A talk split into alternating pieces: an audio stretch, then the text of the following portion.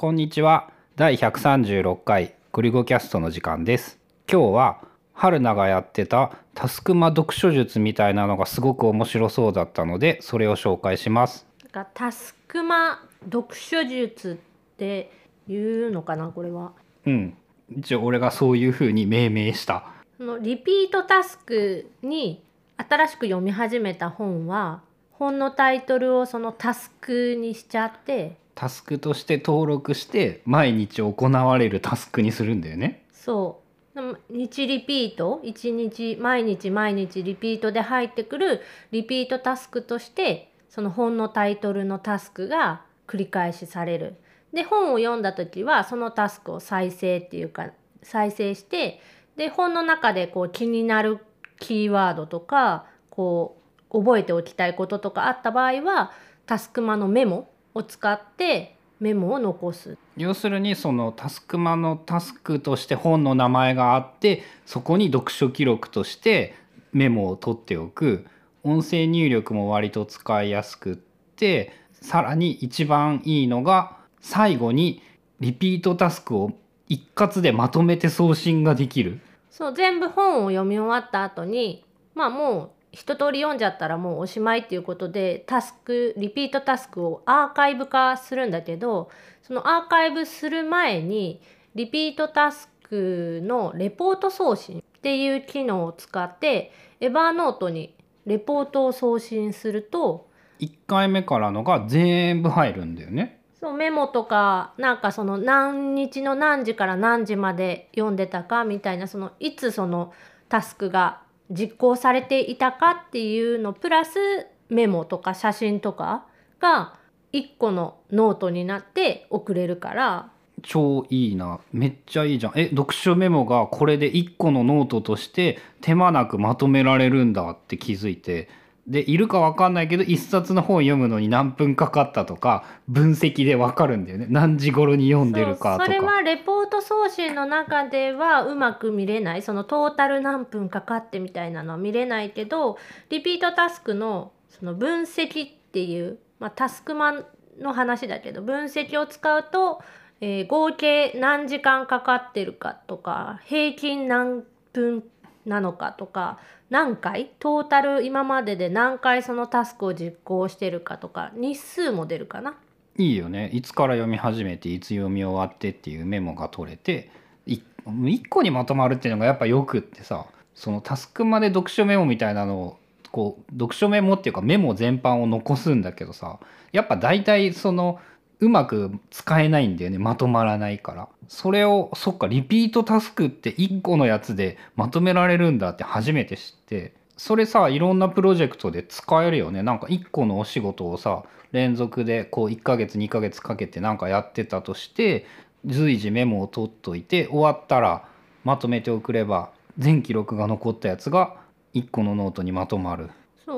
だからリピートタスクを作ってそれを繰り返しこうやらないとうまくレポート送信とかはできないかなっていう感じでもうこれなんか佐々木さんのイベントの中での話であ俺が聞いてきたやつ？そうそう今日の洋服？服装とか、ご飯とかを1タスクずつにその佐々木さんはなんかエバーノート送信ってやってそれぞれのノートブックに分けるっていうことを全部やっているらしくってでその話を聞いてあれ？もしかしてそれってこのリピートタスクとかも一個ずつそのレポート送信をすればまあいいんじゃない？ってなんか思いついてやってみたら結構綺麗に入ってくれてこれならなんか読書メモとしてタスクまでメモする価値があるなっていうのは思った。いいよね。まとまるのいいわ手間かけずに。その本一冊をさリピートタスクにするなんて想像したことがなくてさ。俺基本本読むのはなんかそのご飯を食べ終わった後のその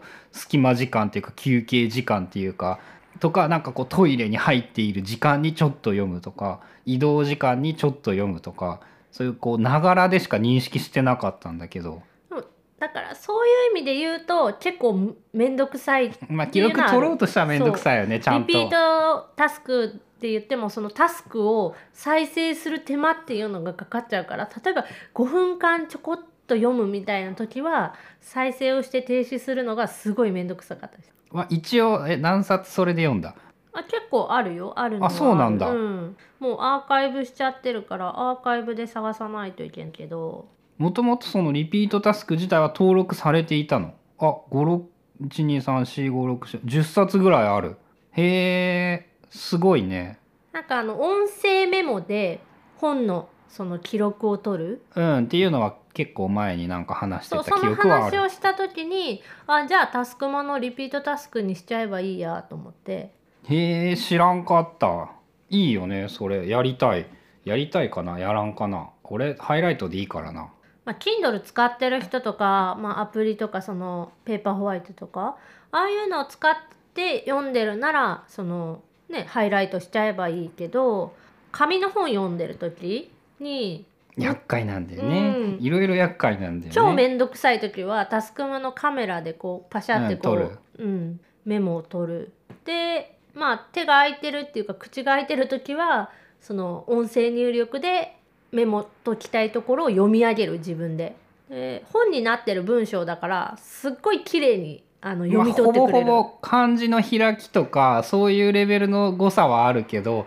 ほぼ確実にいけるよねほぼ確実にいけるから、まあ、それも割と楽しくって読み上げてた。いいねこれはなんかおすすめっていうかこう真似して他のことにも応用できそうな面白いネタだと思いますなんか他にコツとかポイントとかは？ないね。あのあでもリピートタスクのタスク名に絵文字をつけてる本の。あーそれをつけとくとなんかこうパッと見で分かりやすくってっていう。そのプロジェクトとか自体はその読書みたいなので1個のプロジェクトは作ってなくて。その日常みたいな趣趣味娯楽。娯楽っていう自分の中では趣味娯楽だから趣味娯楽っていうあのプロジェクトの中の一つとして読書が入る感じかな？で本のタイトルがリピートタスクうん、それはな一番その果たして何日かけて読んだとかっていう記録がどの程度役に立つかって言ったら全然分からんけどそれが分かるっていうのはやっぱ面白いよね。うん、なんか映